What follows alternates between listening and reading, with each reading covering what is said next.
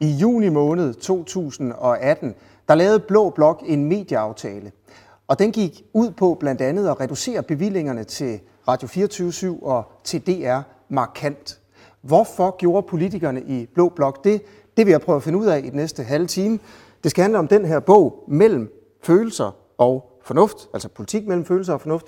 Den er skrevet af dig, Christian Nissen, Ja. tidligere generaldirektør i DR. Velkommen til. Tak. Jeg vil gerne starte med det sjoveste, mm-hmm. følelserne.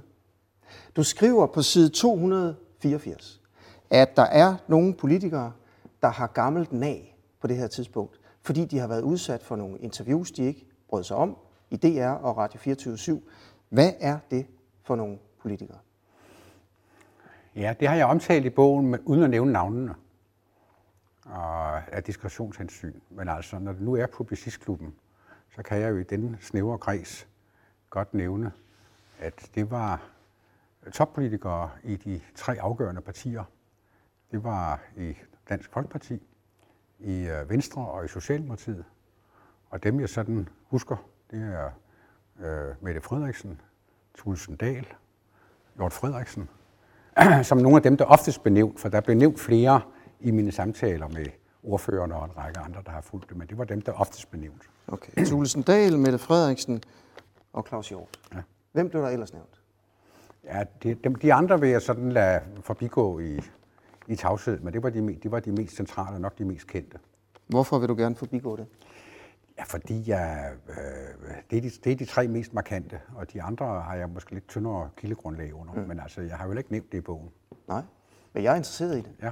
Og det er vi jo selvfølgelig her, fordi det er jo vigtigt, hvis, hvis gammelt nag afgør, om DR skal have 20 procent mindre i bevilling. Jo, er men nu- med til at afgøre det i hvert fald, ikke? Men, men, men nu hører det jo med til billedet, at, og det nævnte du selv, at nu er du startet ude i den ene yderpunkt i det med følelser, og så er der spændvidden over til fornuften. Mm.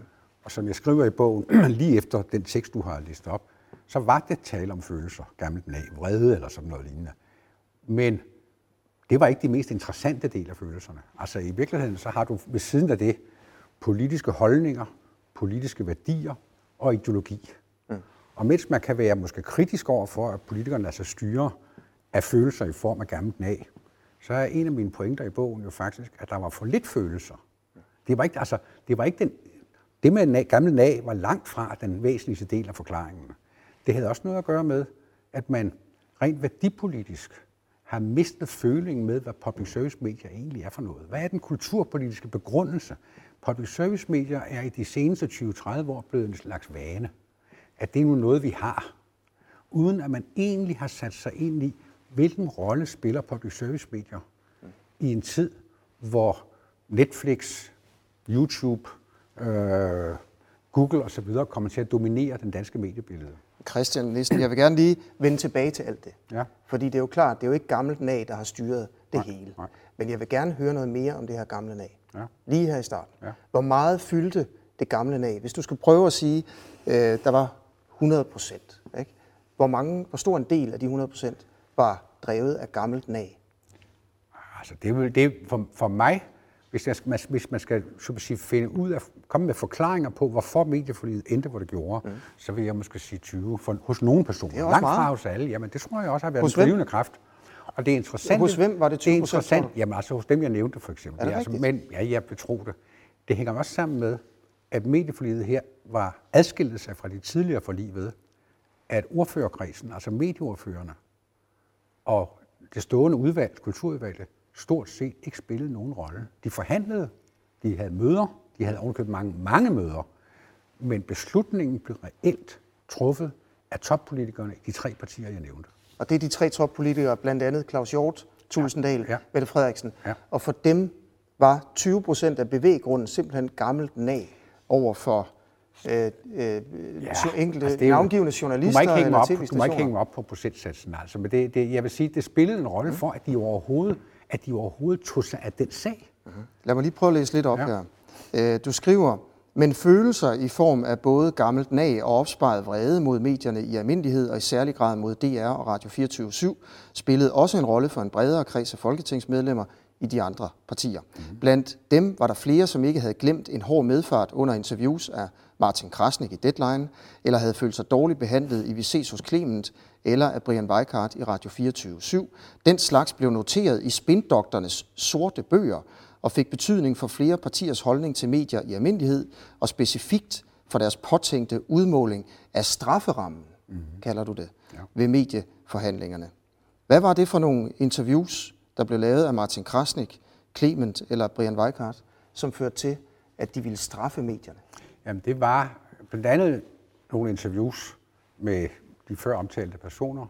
Men kan du nævne de her interviews? Det er det, jeg spørger. Jamen, jeg, altså, jeg kan jo nævne, at den, den uh, Mette Frederiksen var jo i Clemens uh, Late Night Show. Og det blev jo berømt, skråstreget, berygtet ved, at uh, Clemens ikke var tilfreds med svaret, for der var, kom ikke noget svar, og så afbrød han Mette Frederiksen flere gange osv. Og, og det har en række andre politikere oplevet hos Krasnik blandt andet. Ikke? Hvad er det for nogle interviews ja, hos Krasnik? Ja, det var der mange af. Dem var der kan mange du nævne det? Jeg kan ikke huske dem lige nu, men altså, dem har der været. Jeg Hvad med tror, Brian Weikart i Radio 4 Jamen, fuldstændig det samme. Altså, jeg har, hørt, jeg har mødt flere folketingsmedlemmer, som har været sure på ham over, at han, øh, nogen kaldte det sådan en revolverjournalistik. Ikke? Du har sagt til mig nu her, ja. at de her toppolitikere har været drevet blandt andet af gammelt nag i forbindelse med interviews ja. mod navngivende journalister. Hvad er dine kilder på det? Det er en række folketingsmedlemmer. Er de, de, og, de implicerede, dem du har nævnt her, er de kilder til det? Nej, nej, det er det ikke. Det skriver vi også i bogen. At ingen, ingen, af dem, ingen af dem, jeg har talt med, har sagt, at det galt dem selv, men de har peget på nogen i partigruppen eller i andre partier. Ikke? Som mine kilder er der, er folketingsmedlemmer og for den sags skyld også en række journalister. Tror du på det? Ja. Hvorfor? Jamen, ja, altså, det er et trospørgsmål selvfølgelig. Men jeg tror, det, sagen er jo, her, det er ikke et trospørgsmål, det handler også om, hvor gode dine kilder er. Vi, her taler vi om et internationalt fænomen. Det er jo ikke kun noget, der karakteriserer dansk politik. Du kender det samme ekstremt i USA, du kender det i Ungarn, du kender det i England, du kender det i en række lande. Kommunik- politisk kommunikation spiller en stadig større rolle i de politiske beslutningsprocesser. Det ser du også omkring coronakrisen helt aktuelt. Altså, nu taler jeg ikke specielt om, om gammelt nag eller vrede, men på den politiske kommunikation spiller kontrollen over den politiske kommunikation er langt mere central nu, end da jeg i sin tid arbejdede på, på øh, Slottholmen som embedsmand. Så det er et generelt fænomen. Det er ikke, det er ikke noget specifikt ved de nævnte personer. Det, det er et fuldstændig generelt fænomen. Okay. Og jeg skal nok lade være med at tale alt for meget om det her, men jeg vil lige spørge om sidste ting. Ja. Du skriver, at der er nogle spindoktorer, der havde skrevet det ned i deres sorte ja. bøger. Ja. Hvilke spindoktorer? Altså det igen, uden at jeg vil nævne konkrete, så har der jo været en række eksempler de senere år på, at journalister, der har hvad skal vi sige, skrevet meget kritisk, øh, eller talt kritisk, at de bliver ringet op af en spindoktor, som ligesom øh, advarer eller ligefrem truer. Altså, det er jo et kendt fænomen blandt journalister. Jo, ja, det er klart, men det er jo ikke det samme som, at det har styret, øh, at de gerne vil straffe DR og Radio 24 i medieaftalen i juni 2018. Nej, men du kan sige, at det har en disciplinerende effekt. Hvilke spindokter er der tale om? Ja, det har jeg ikke. Martin Rossen fra Socialdemokratiet? Han, han er vel ikke spindoktor, men altså, det har jeg, ikke, det har jeg faktisk ikke noteret, hvilket, hvilket præcis det var. Du har bare skrevet det? Ja, fordi de fortalte mig om det. Okay. okay. Prøv, der er også, vi lader det her ligge nu. Ja. Og tak for svarene. Tak fordi du vil fortælle mig, hvilke toppolitikere det drejede sig om. Mm. hmm Øh, Jamen, du skal jo have noget hvorfor nyt. har du ikke skrevet dem i Du skal jo have noget nyt. Jamen, jeg skal sgu gemme noget til dig jo. Nå, nå. Øhm, hvilke andre følelser drev politikerne til at reducere øh, TV2-regionerne blev også reduceret her. Nej, det gjorde de ikke. Det, ja, det gjorde de ikke. Nej, altså i, ja. øh, i, i, øh, i ministerens forslag, ja.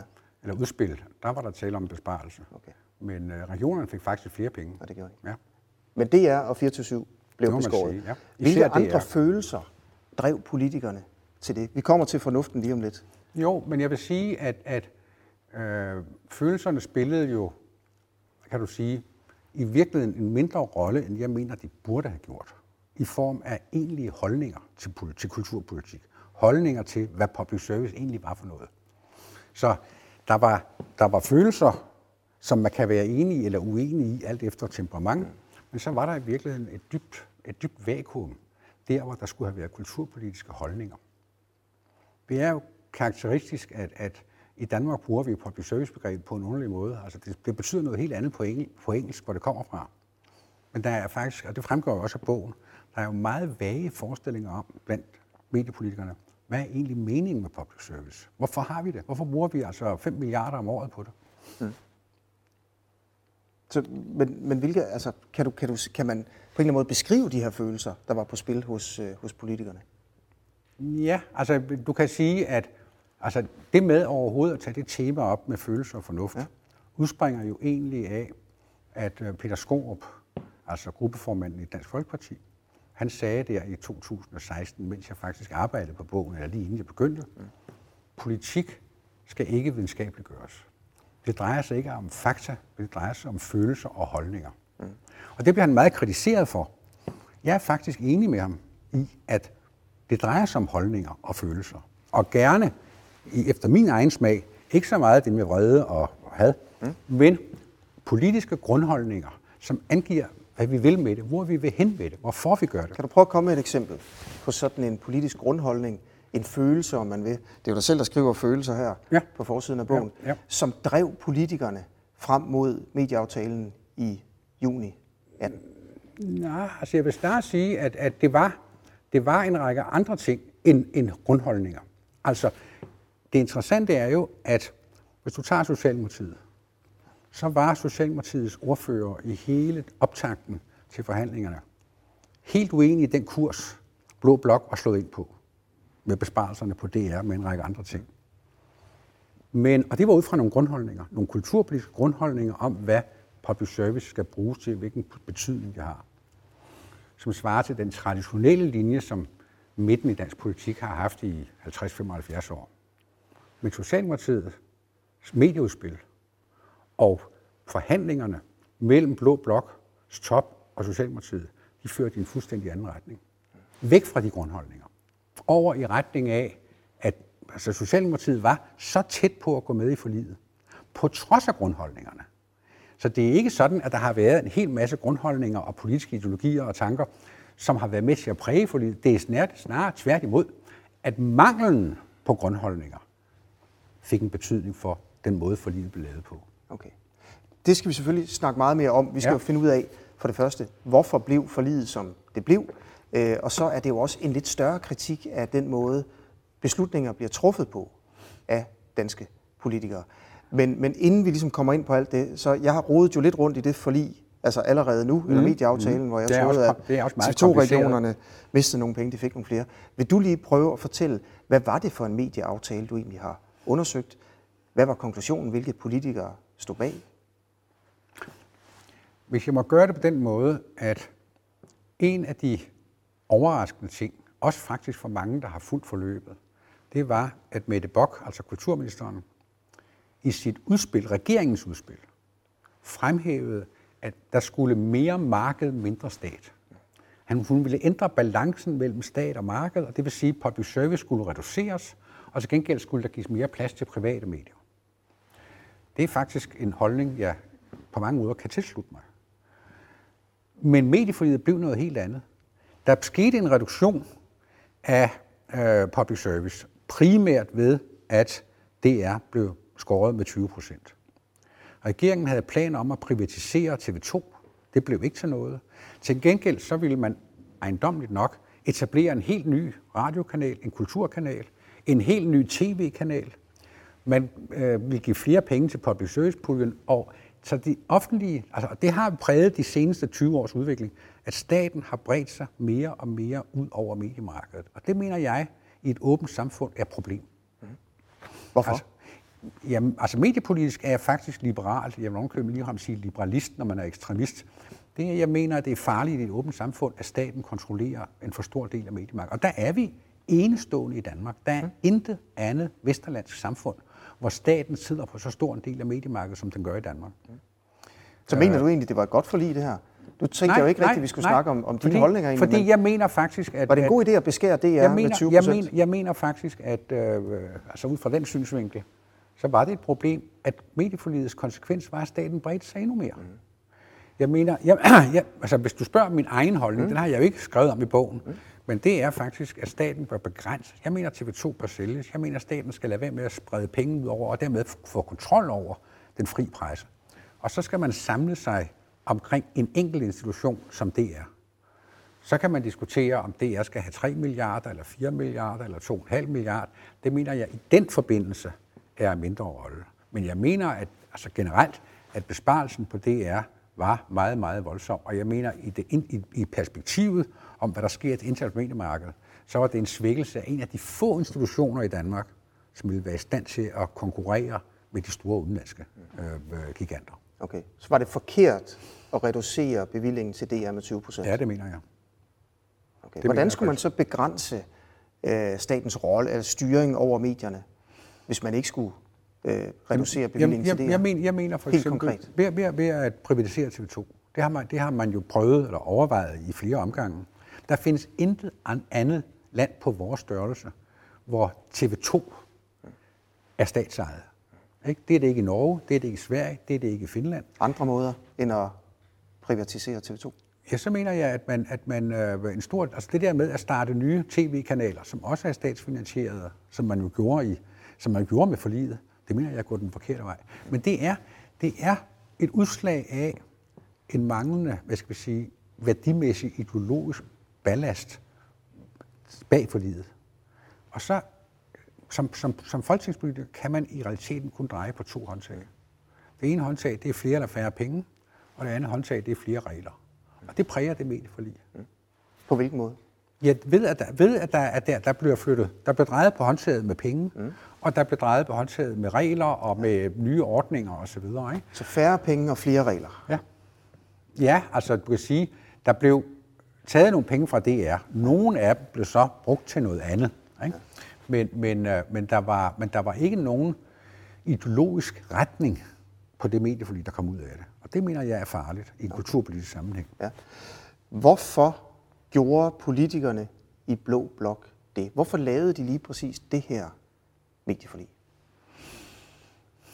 Altså det der for mig var lidt af en overraskelse, da jeg begyndte at grave omkring det, der skete, det var, reelt blev hovedhjørnestenene i forliget først fremsat i 2015, altså tre år før, da Claus Hjort Frederiksen, som var finansminister, i et meget stort opslået interview i Politiken, sagde, det er blevet for stor, DR's penge skal reduceres, DR skal have for mange kanaler, DR skal ikke konkurrere med private medier på internettet osv. De 3-4-5 hovedtemaer, de gik som en understrøm i de efterfølgende år. Stærkt stærk støttet af avisernes interesseorganisation Danske Medier, som faktisk havde formuleret de samme fire hovedpunkter tre måneder før Jørgen Frederiksen offentliggjorde dem. Og mens ordførerne og partierne lavede forberedelser og udspil osv., så, videre, så lå de her tre-fire temaer, så at sige, neden under isen. Og de dukkede op i foråret 18 for alvor, da regeringens medieudspil blev offentliggjort i april, altså lige op til forhandlingerne skulle begynde. Mm. Så forhandlede ordførerne, eller rettere sagt, de holdt en masse møder, som ingen betydning havde, for i bag ved kulissen, så at sige, var der så forhandlinger mellem partitoppene i en periode, hvor medieordførerne faktisk knap nok vidste, hvad der rigtigt altså, Der var periodevis, vidste de faktisk ikke rigtigt, hvad der egentlig skete. Det er en meget usædvanlig situation. Hvor ved du det fra? Ja, det har de fortalt mig. Hvem har fortalt, at de ikke rigtig vidste, hvad der skete i de medieforhandlinger? Jamen, det har en række af... En, Hvem- hvem uden, uden, uden, jamen, altså, der, du kan jo læse bogen, der er ni ordfører. Det var ikke dem alle sammen, der sagde det, men der var flere, der fortalte om det, uden at jeg vil angive præcis, hvem der sagde det. Hvorfor ikke det? Nu er sidder vi her i Fordi, Publicistklubben, fordi, ikke? F- fordi skal en række af disse ting, det gælder jo mange af de ting, der står i bogen. Nogle af dem har jeg citeret, øh, men dem, der har fortalt det. Så er der en række andre, der så at sige uden for citat, har fortalt en del, som jeg så har taget med. Vel at mærke, hvis det ikke bare hænger på en enkelt person, men hvis flere har fortalt nogenlunde det samme billede. Vidste Morten Marinus fra Dansk Folkeparti, hvad der foregik? I, I perioder har, vidste han, for der var han selv direkte med. Der var også faser i forløbet, som han formentlig ikke har været bekendt med. Og hvorfor foregik de reelle forhandlinger i korridorerne mellem de her toppolitikere? Hvorfor overlod de det ikke til deres ordfører? Jamen det, det, er, det, det er det et interessant spørgsmål, som ikke begrænser sig til mediepolitik. Det er en tendens, der har været i stigende grad øh, i de sidste 10-15 år, at flere og flere spørgsmål bliver afgjort i partitoppene. Derfor er det også karakteristisk, at de stående udvalg, som for 15-20 år siden var det sted, man forhandlede, de spiller stort set ingen rolle længere. Det er en snævrere kreds, øh, og ofte, det kunne også se det ved, det forhold, at de centrale spørgsmål i medieforlidet blev ikke afgjort i Kulturministeriet, men i Finansministeriet, med Christian, Finansminister Christian Jensen. Mm. Det er aldrig tidligere sket i det omfang med et medieforlig. Det det er jo sket med andre ting. Øh, skolereformen for nogle år siden blev også afgjort i Finansministeriet. Og hvis du, du kan se Bertel Horter for eksempel, han har faktisk ømmet sig over og kritiseret den tendens til den her centralisering, som gør, at ressortministerier og fagministre spiller en mindre rolle nu, end de gjorde for en række år siden. Så der er, der er sket, nogen vil sige, en normalisering i og med, at nu gælder det også mediepolitik. Men nu beskriver du en udvikling uden ja. at forklare den. Hvorfor? Jamen det, altså det, hvorfor der er sket en centralisering, det er noget, jeg ikke uden videre kan give en forklaring på. Det er noget, jeg, kan, jeg og mange andre, det er ikke noget, jeg har fundet på eller opdaget. Det er jo noget, der har været diskuteret meget blandt, altså, øh, øh, inden for forskellige sammenhænge, når det sker. Hvorfor flyttede pludselig forhandlingerne om skoleforliget, af skolereformen over i Finansministeriet? Hvorfor har andre ministre oplevet det samme? Ja, det er måske fordi Finansministeriet jo har fået eller tiltaget sig en større rolle de senere år, og det er fordi måske der sidder en stab nu rundt om ministre og i statsministeriet, som følger mere tæt med, hvad der foregår, end man gjorde for 20 år siden, hvor ministerne så at sige var mere herre i eget hus. Men hvis vi nu går tilbage til, fordi du bliver da også generelt med politik sådan i øvrigt, og det er jo fint nok, men ja. hvis vi går tilbage til medieaftalen, mm. som vi også her i Publicistklubben måske er mest interesseret i, ja. øh, en voldsom aftale, mente nogen, øh, mere styring, siger du selv, mm. øh, og mindre, færre penge mm. til DR og Radio ja. 24 Var det godt, eller var det skidt, at de reelle forhandlinger foregik i korridorerne blandt de mest magtfulde, og ikke blandt ordfører? Altså, øh, det med, om det er godt eller dårligt, at det, at det sker centralt eller decentralt, det kan være lidt af et holdnings- eller smags. Jamen, så vil man få din holdning. Ja. Men man kan i hvert fald sige, at det indebærer, det har den konsekvens, at der vil være en række beslutninger, der bliver taget, hvor dem, der træffer beslutningerne, ikke kender ret meget til det pågældende sagsområde. Altså, de ordfører, nu nævnte du Morten Marinus, du kunne også nævne en række af de andre ordfører, de har faktisk været Det er fordi, ordfører. jeg ikke kan huske de andre. Ja. ja. Men Mogens Jensen kan jeg ja. så nævne for at hjælpe dig lidt. Ikke? Ja. De har siddet på det område i en årrække. De har været med i tidligere medieforlig. De ved noget om, når nu er vi over i, i uh, det med, med fornuften, altså at, at de har en vis fagkundskab eller sagkundskab, som finansministeren ikke nødvendigvis har, eller som øh, øh, Tulsen Dahl ikke nødvendigvis har. Øh, og det er en af omkostningerne ved at centralisere, at flere spørgsmål bliver afgjort ud fra andre parametre end noget en kendskab til medier og publicisme. Følelser? Ja, ikke nødvendigvis, ikke nødvendigvis følelser. Altså ikke nødvendigvis. Altså, jeg kan sige, at som jeg beskriver i bogen, en væsentlig del af forklaringen på, at Socialdemokratiet, på trods af, at de grundlæggende var modstandere af ministerens udspil, alligevel var tæt, tæt, tæt ved at gå ind i et forlig. Det havde intet med mediepolitik at gøre. Det drejede sig simpelthen om, at ved at gå ind i et forlig, hvis Socialdemokratiet var gået med i medieforliget i 18, så havde man ikke senere skulle genåbne. For nu er det jo sådan, at medie, medieforliget er jo nu forkastet, og man skal her i indeværende år formentlig forhandle igen. Det havde Socialdemokratiet undgået, hvis de var gået med i medieforliget. Og derfor overvejede Socialdemokratiet simpelthen, det var, det var faktisk det, der var sat på dagsordenen, at de skulle på det punkt og på en række andre lukke fremtidige forhandlingsmuligheder med det, der senere blev støttepartierne, mm. ved simpelthen at indgå i forlig. Så strategi? Altså strategi, taktik. En eller anden lille ja. bog, som Henrik Sass Larsen og Martin Rosten måske har haft om, hvad vil vi gerne debattere ja. Ja. i foråret 2020. Ja. Det skal ikke være mediepolitik. Præcis. Så derfor så kan vi lige så godt lukke det nu. Ja, lige præcis.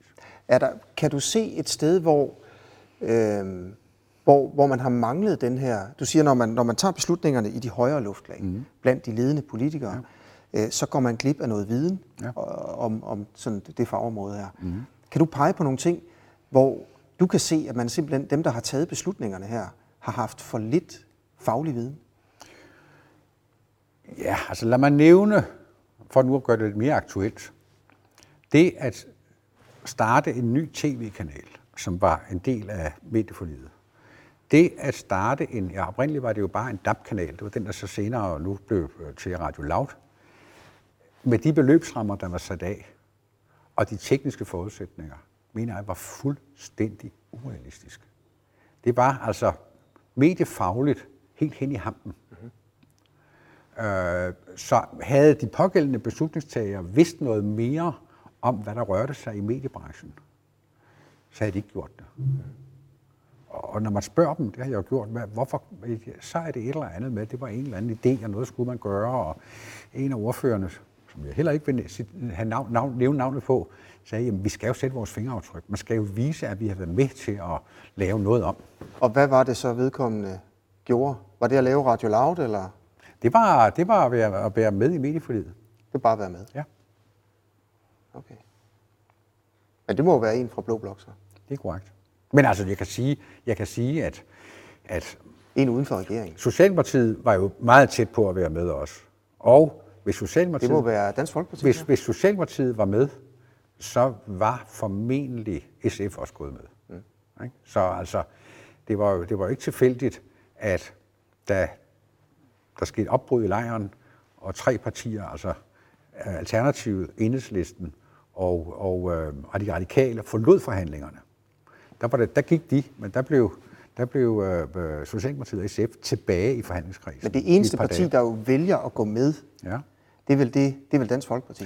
De andre jo, er vel jo, i regeringen. Jo, men det spørgsmål, det spørgsmål var det Dansk Folkeparti, det, der ligesom bare var med for at sætte et aftryk? Det, jeg sagde med at sætte fingeraftryk og mm. komme med forslag, det var jo også nogle af dem, der var med i de regeringspartierne. Okay. Altså, ikke? Der var, var også, altså det med, det med at lave en ny tv og en ny radiokanal, mm. det stod jo allerede i ministerens udspil. Så det var ikke noget, det var ikke noget øhm, Dansk Folkeparti fandt på. Okay. okay. Øh, kan, du, kan du pege på andre ting, som vi ikke har snakket om indtil videre, ja. som drev øh, den her medieaftale frem? Måske også, vi har jo ikke, jeg ved, har vi talt så meget om fornuft endnu? Jeg synes, vi har snakket mest om, om følelser, værdier ja, og den ja, slags ting, ja. og strategi. Øh, hvor er fornuften hen? Altså, jeg vil sige først, der hvor fornuften manglede, det har vi været lidt inde på. Mm. Altså det forhold, at man tog nogle initiativer, hvis saglighed eller faglighed, man kan diskutere i hvert fald. Så vil jeg sige, at men, men, men det man slet ikke tog højde for, det var, at hele medieverdenen internationalt, men også i Danmark, er nu ved at ændres totalt. Altså, mens seningen på tv-kanaler falder, og streamingen på Netflix og HBO stiger, der foreslår regeringen, at man skal lave en ny tv-kanal og en ny radiokanal.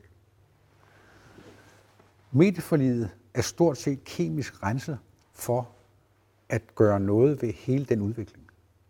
Hvordan, hvordan sikrer vi danske medier? Der var lavet en tyk rapport, eller i hvert fald en interessant rapport, den såkaldte globaliseringsrapport, som var lavet til, præcis op til forhandlingerne, for at åbne perspektivet for, hvad sker der egentlig i vores omverden. Den blev simpelthen, altså praktisk talt, ikke taget op. Du kan næsten ikke, du kan se en lille bitte ydmyg investeringskrav på 2% til de store streamingtjenester for den, om, deres omsætning i Danmark, er det eneste. Det er et eksempel på, at man ikke havde blikket rettet ud på omverdenen. Altså det hele foregik i, i et lukket rum. Og så er det også interessant, at de tre rapporter, der lå, nu har jeg nævnt det med globaliseringsrapporten, der lå to andre udredninger eller rapporter, de blev stort set ikke brugt. De satte sig ingen spor. Og jeg spurgte jo så ordførerne i de der interviews, jeg havde, interviewet dem tre gange i løbet af de der tre år. Øh, hvad, hvad gjorde de egentlig med de rapporter? Mm.